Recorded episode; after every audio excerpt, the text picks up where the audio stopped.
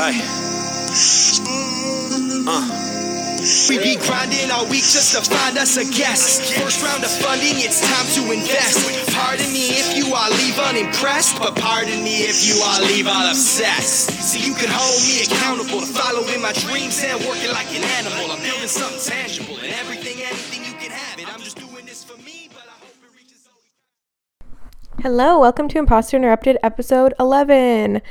Uh, the podcast is in its preteen years. We're going through puberty. We're having changes. We're seeing growth. Super, super exciting. I was gonna talk about some stuff that's happening in my personal life on this episode, but I tried a couple of takes and I realized that I'm just not ready to um, share with, about that right now. But I've been going through some really challenging things in my personal life that I really wish I didn't have to go through. They're like super hard. Um, but it's really been adding to the kind of like personal growth that's happened to me this year. I've I'm in a relationship that makes me really happy and I've had like so much stability at home in my love relationship and it's really given me like the space and environment to like grow a lot as a person. And then things that have happened also outside of that have kind of like tested me and helped me to grow as a person. So 2018, while it's been um, really challenging and and sometimes like not great things have happened, I've had a lot of successes and seen like what I can do, and it's been really inspiring to me. I'm inspiring myself. So um, all to say, you know, 2018 is winding down. It's like December 2nd today, and it's been crazy. So I'm really looking forward to 2019. My event on November 21st, Meet Your Media Mentor, was a huge success in my opinion. I've heard uh, so many good things and I really felt like there was a great vibe in the room. It was a full room, so thank you everyone who came. It was so amazing.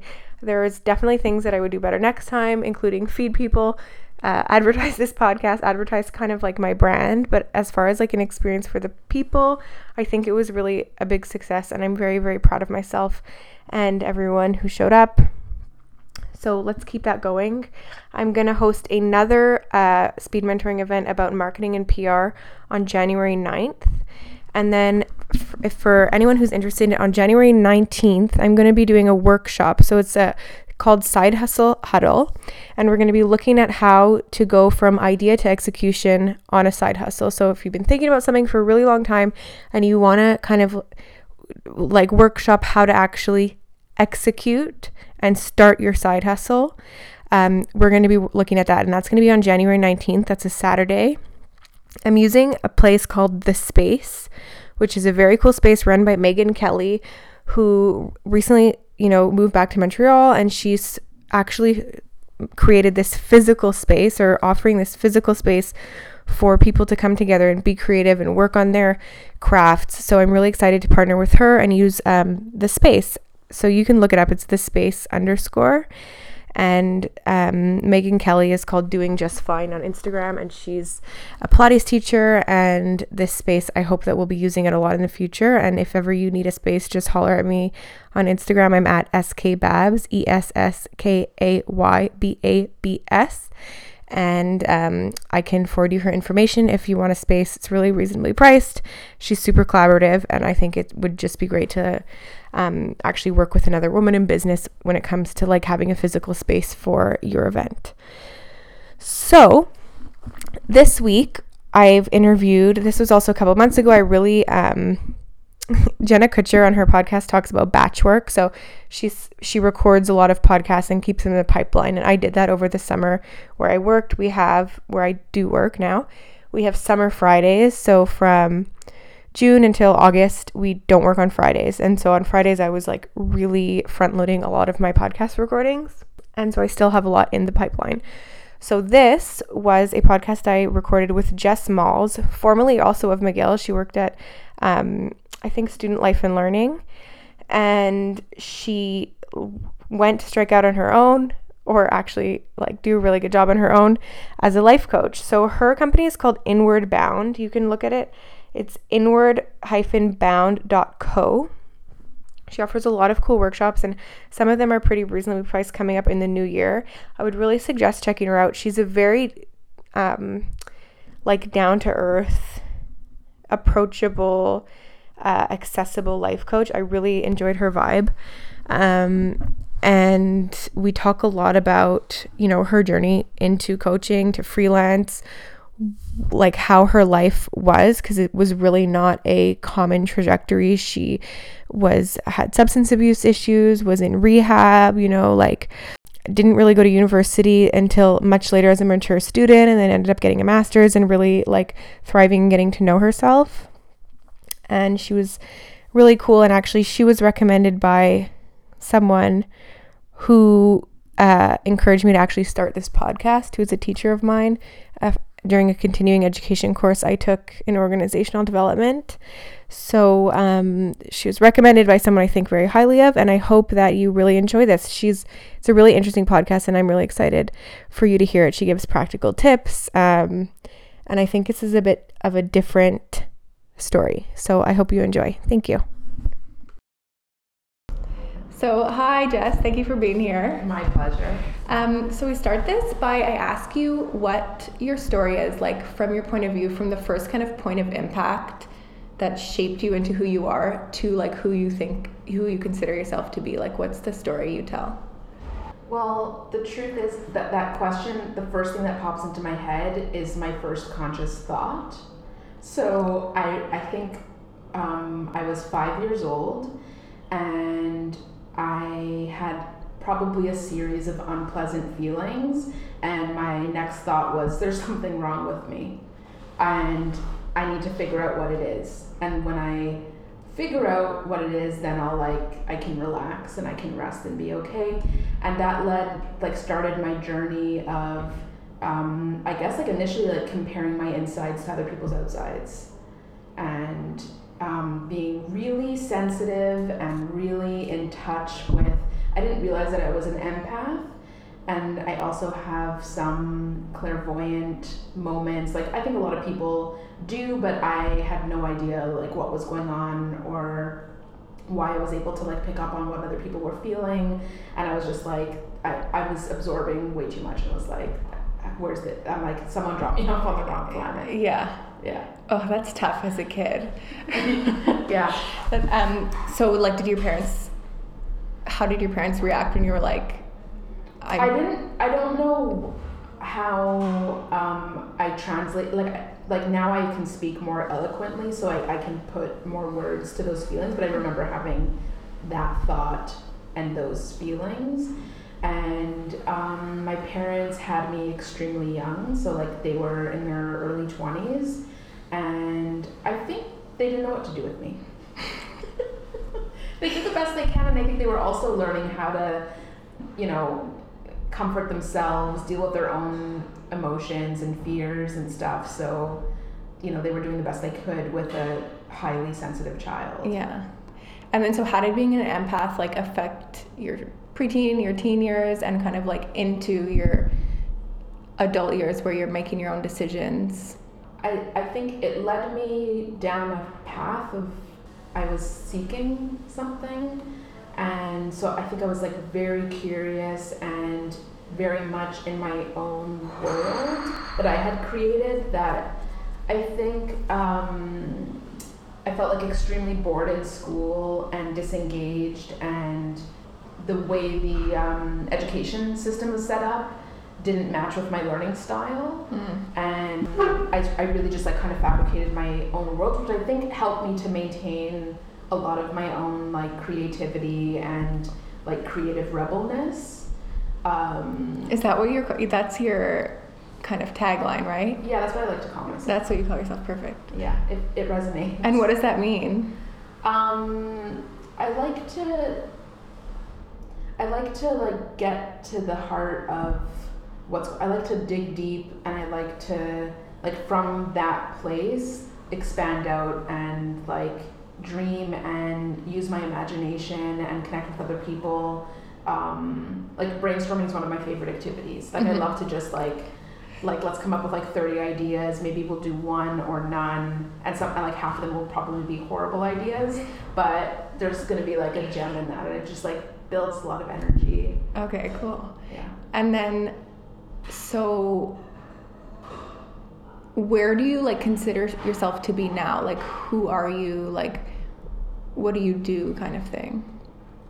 Um, well, like skipping 20 years ahead, I, um, I think through my own journey of like trial and error and seeking and a lot of uncertainty and like not knowing like how do I fit in, where do I fit in, who am I, who are my people, and that's by taking a lot of like quote unquote wrong turns, I found my way. So it's like I sort of discovered what didn't work for me by like bumping into those things of being ugh, like no, not a good idea, not a good plan.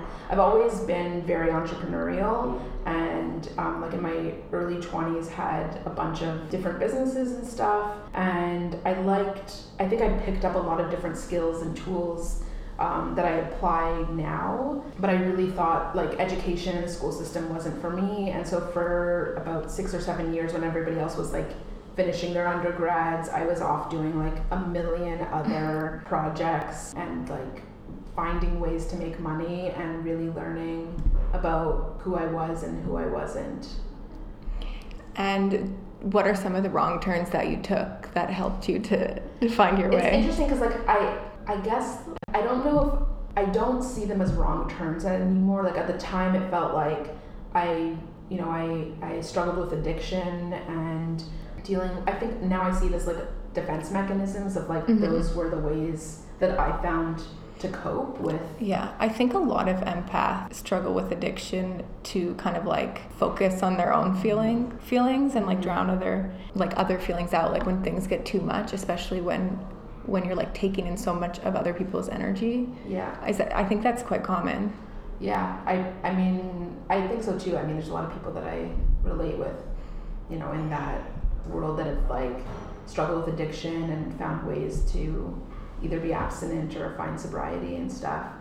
But um yeah, like I guess like at the time, you know, ending up in rehab or taking that like, you know, darker path seemed like a wrong turn, but it just like opened so many doors and windows and um, you know a whole other world of people for me to connect with and relate with and see that like how deep our common struggle is that like everyone struggles or suffers with something and one externalized form is like through addiction but there's so many ways that people disconnect. Yeah. You know and um, and really I guess like I don't know for me the last like 12 years it's been a path of like awakening and waking up to myself and waking up to my emotions and learning how to reparent myself spiritually and, and be compassionate and loving with all of those parts of myself, even the parts that I don't like. Mm-hmm. And I think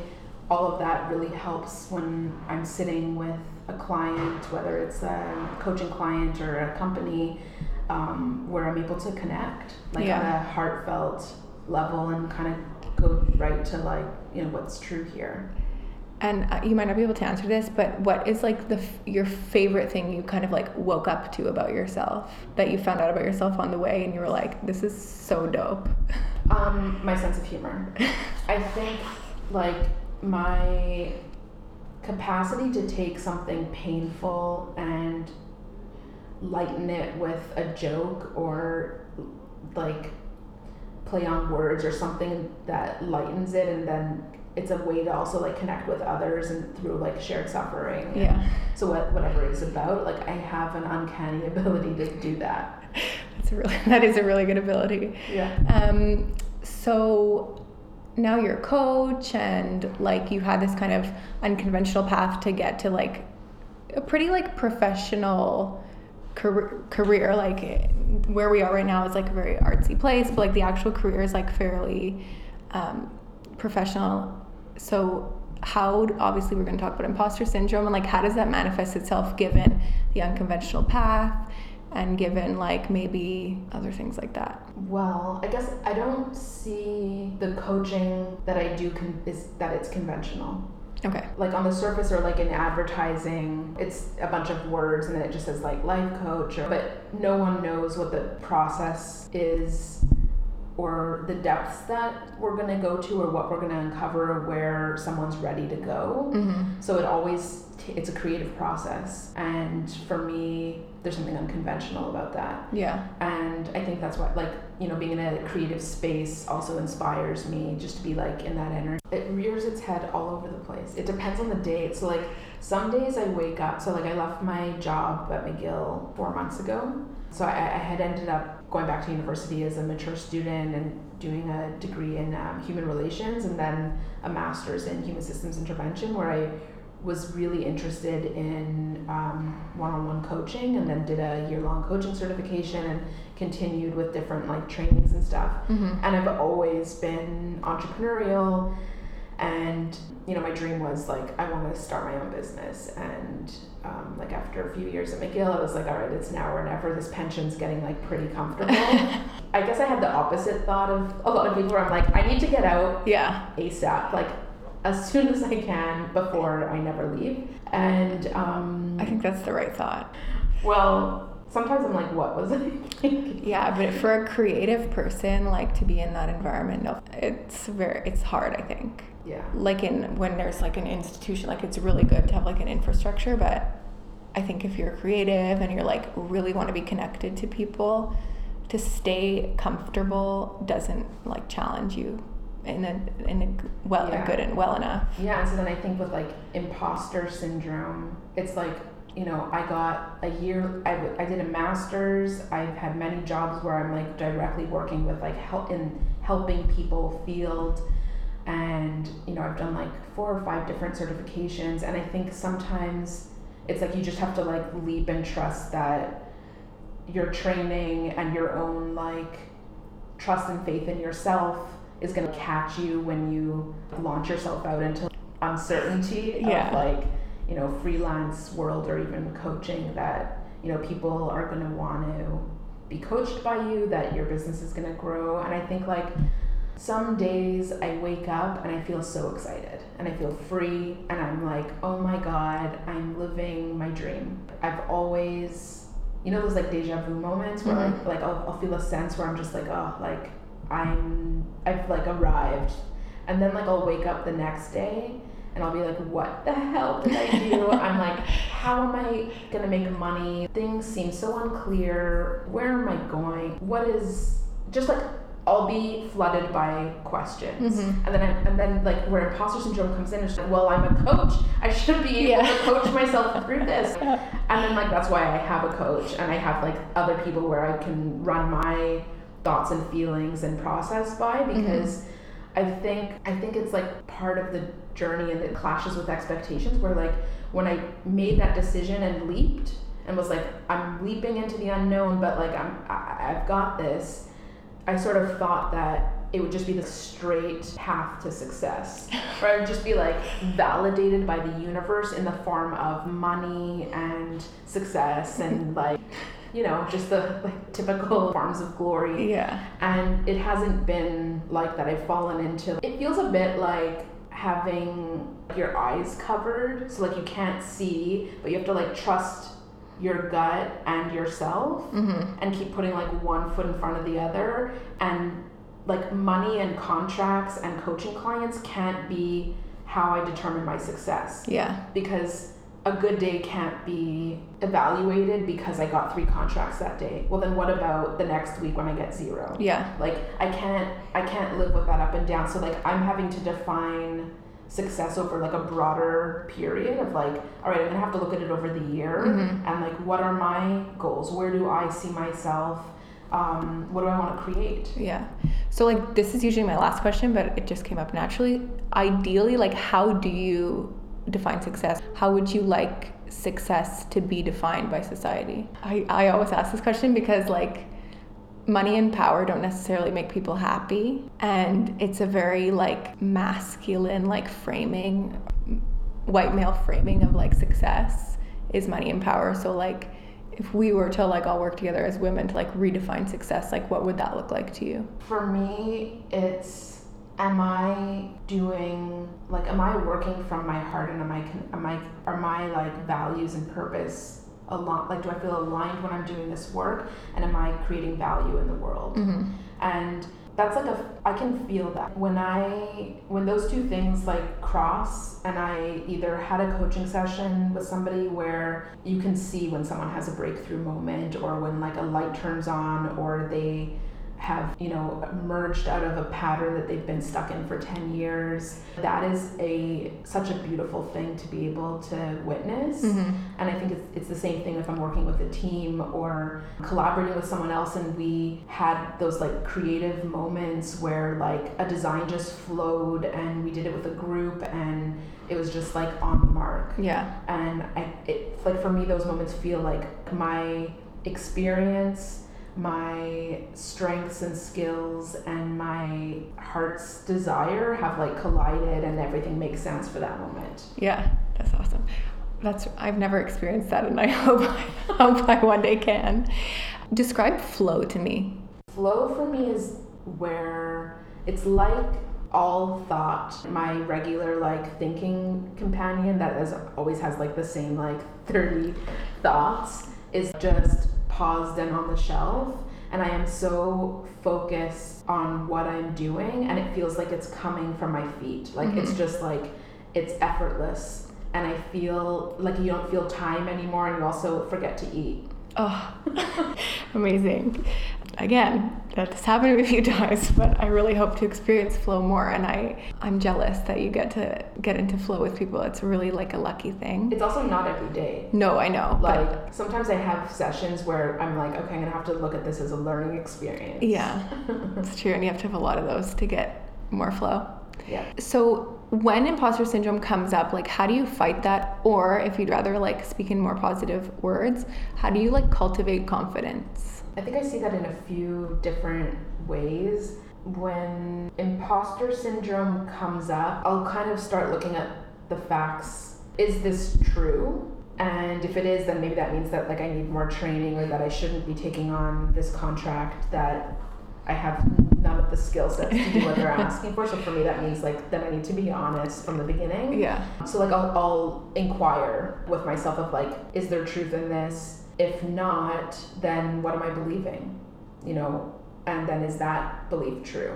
Because like come into contact with my own like limiting beliefs and fears and stuff, and sometimes there's a grain of truth in it, and sometimes it's just no, I need to start before I'm ready, and I need to take those steps, and I need to like get into action, even though I'm really afraid hmm and kind of just like and, and for me either like talking to somebody about it about like my true feelings and not going months pretending like i've got all this under control and that's been something like a really beautiful way for me to make connections with other like local entrepreneurs of just like hey what's experience for you really like underneath the like you know social media Yeah. pit photos of like those highs and it's like you know i'd also be if i was honest i'd be sending pictures of like me crying and like Yeah. lying on the floor being like what did i do so i don't have a perfect way but for me it comes back to mindset Yeah. of what am i believing and what is my perception When was the first time you like heard about a limiting belief?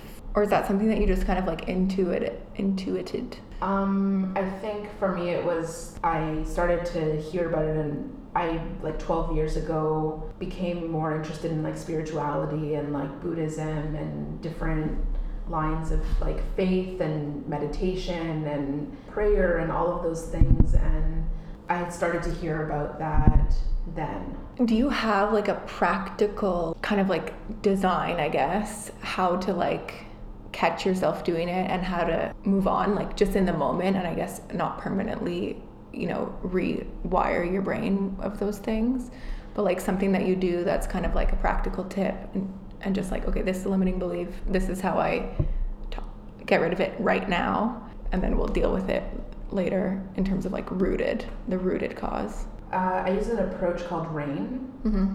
and I can tell if I'm suffering, it's because I'm believing something that's not true, but my mind is believing it. Um, and that usually I can tell because I'll be like perfectly relaxed and perfectly happy, and then something either I see something or someone says something and I get triggered, and then all of a sudden I'm filled with fear and I can't feel my face. Mm-hmm. And then I'm like, what just happens like the first step is like awareness Mhm. of first you need to be aware that like your whole state has shifted and changed and um, so like recognizing that you know something got triggered. And then um, like i guess it, like i see it as like a combination of like mindfulness and self-compassion and um, allowing it to be there. And kind of in that awareness you're able to be bigger than the limiting belief and starting to inquire of like what's going on right now? Can i be with this? And instead of like resisting it or pushing it away or judging it to death or blaming someone else it's like really turning inwards turning right towards it Mhm. and starting to ask questions. And sometimes it's it's a sensation thing of like finding it in your body and asking what does that part of me need? And what's interesting is like it's never a mental response. So if like your mind starts shooting out things it's a quieter it's a quieter response that's coming from like deeper inside of your body of like and for me it's always the same thing of like that part of me needs love and who or what can give me love and it's at, at the end of the day me Mhm. so I guess I, I, I, and that for me that work, like I think early on I thought like, oh, if I do this, you know, like what I was talking about at the beginning on that limiting belief that there's something wrong with me, I'll do it once and then I'll never feel this again. And Yeah. limiting belief evaporated. And with some things that's actually worked where it doesn't come up as much, but with some of the deeper ones at the like core root of your being, it takes many rounds and many practices Mhm. And a lot of for me that like um, a lot of those practices and stuff um, I got from Tara Brach. Okay, I was that was my next question. Um, so who's that?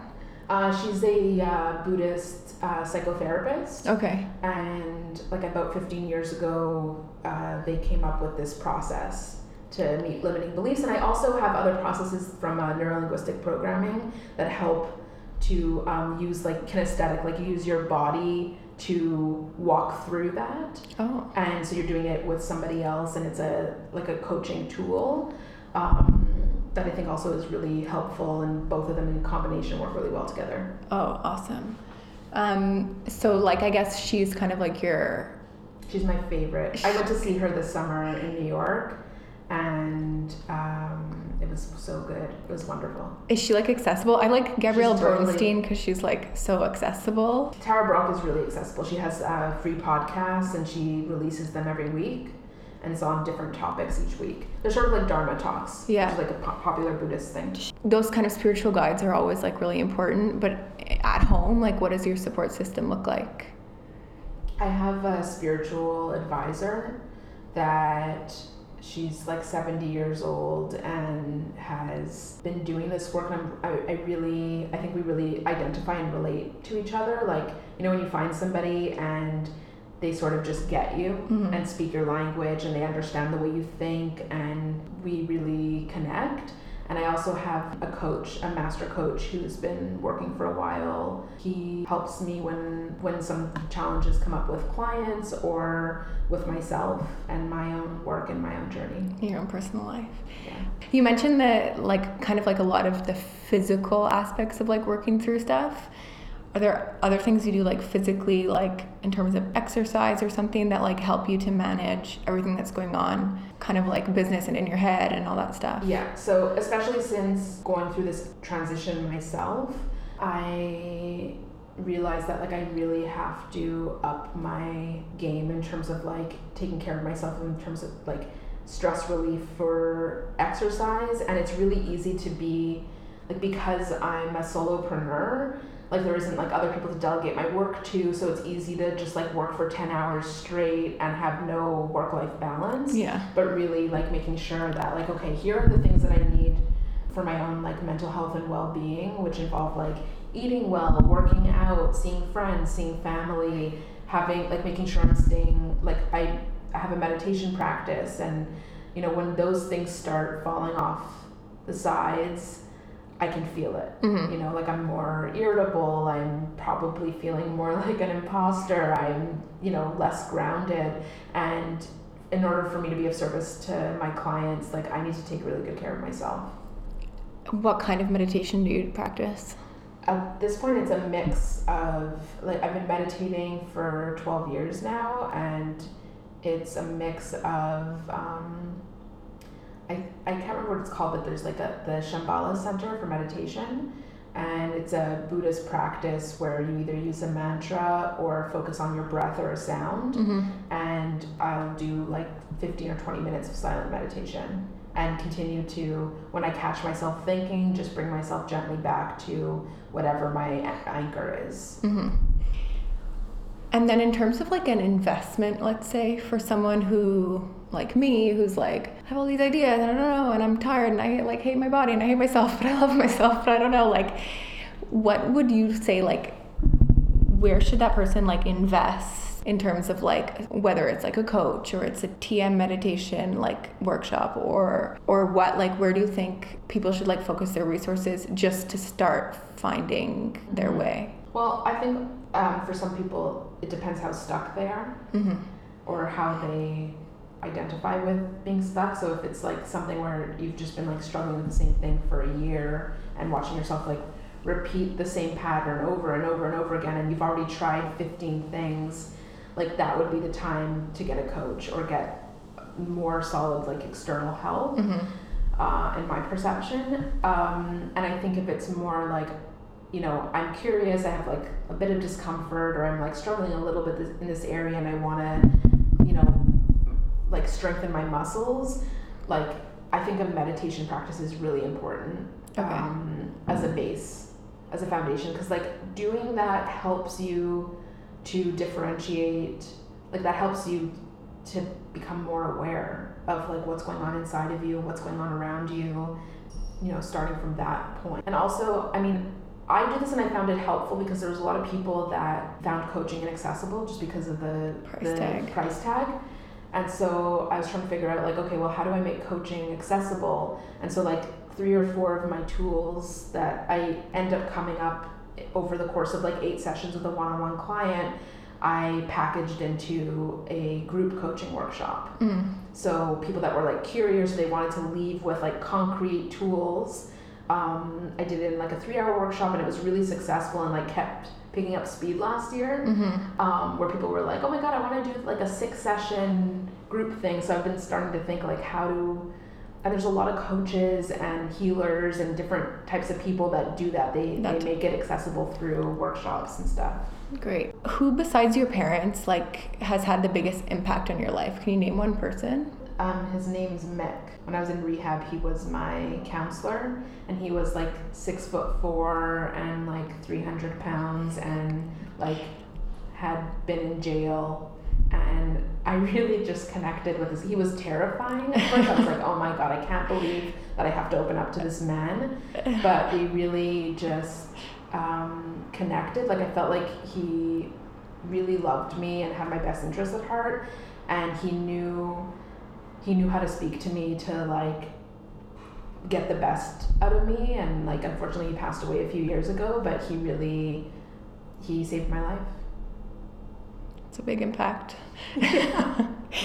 um, so you've had a lot of success, but like, what is one goal that you failed to achieve in this process? Or maybe you haven't failed, but like you've I had to put like, on the back focus. burner. Oh, Yeah. okay. Well, that's a bit.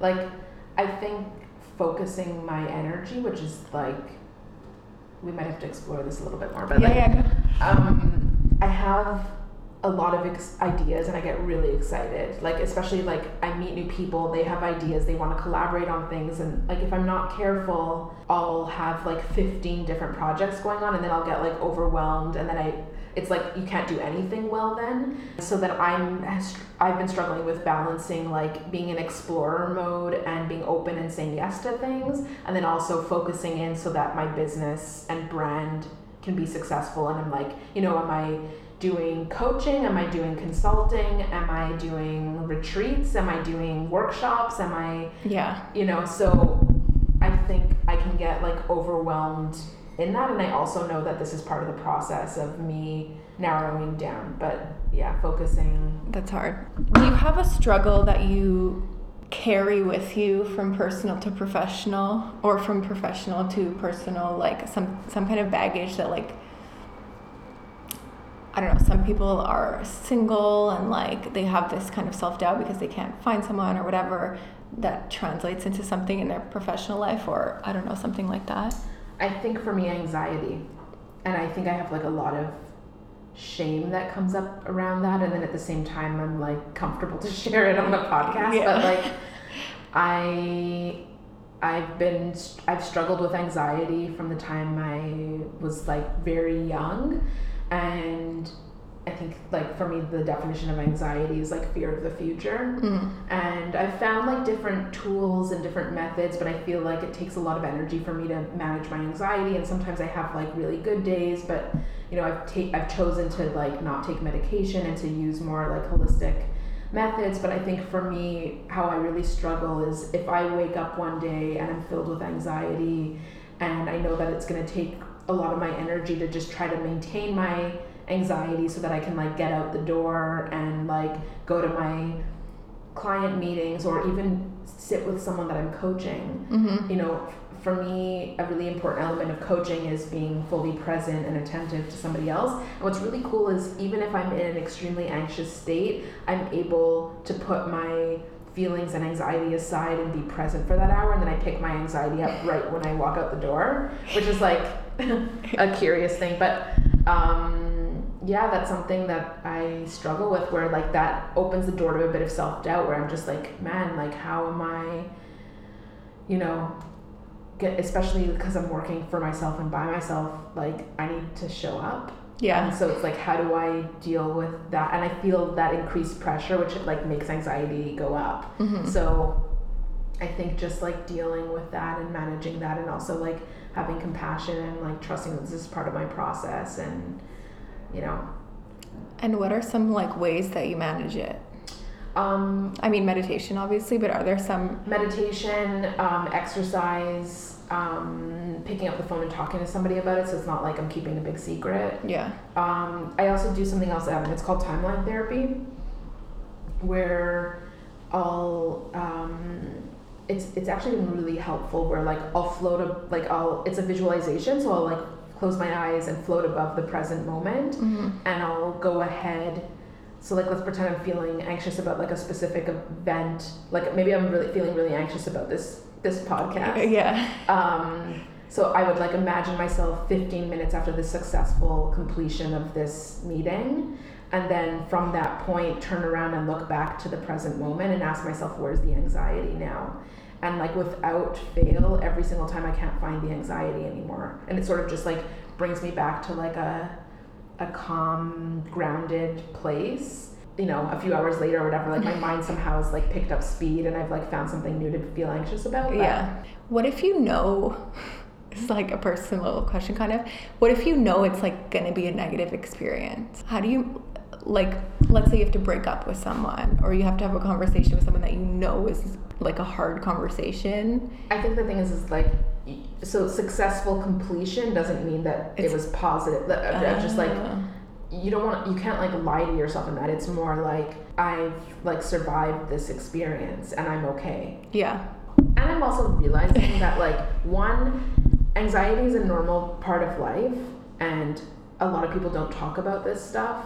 So it's easy to feel isolated in that, which is a huge part of feeling anxiety yeah, uh, feeling like I'm alone and, you know, why do I feel like this? I shouldn't be feeling like this. Nobody else looks like they feel like this. It's like this like silent quote unquote killer. yeah, And, you know, just realizing that like I'm not alone. This is part of the human experience and there's nothing wrong with me. I'm Yeah. just like I and I think even in my recent process of like being like making a decision to like leap and be self-employed, that's going to come with like a lot of uncertainty and with that probably some anxiety of just like hmm, I wonder like if I'm going to be able to pay my mortgage and like I you know just like a lot of question more questions and different questions same Yeah. as like starting a new job yeah. or anything new For sure. It's all tough, man. Uh, do you think that overcoming something like addiction actually gives you the confidence to like really be successful in coaching and in your career and like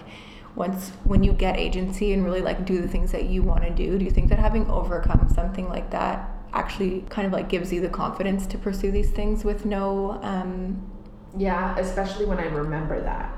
So like, um, like I have opportunities to like speak in front of groups about my experience with addiction and in different settings and, and places and stuff. And, you know, when I remember my story and like how resilient I was and that I survived and what those challenges felt like, like what I'm facing now feels like minuscule in comparison. Mm-hmm. And it like if I don't remember that, then like today's problems feel like huge and insurmountable. Mm-hmm. But the truth is that I think overcoming that and seeing how I was able to like bounce back, connect, like develop a relationship with myself and go from a place where I was like hurting myself and rejecting myself to learning how to love myself and accept myself for who I am is, you know, that's literally the experience of recovery.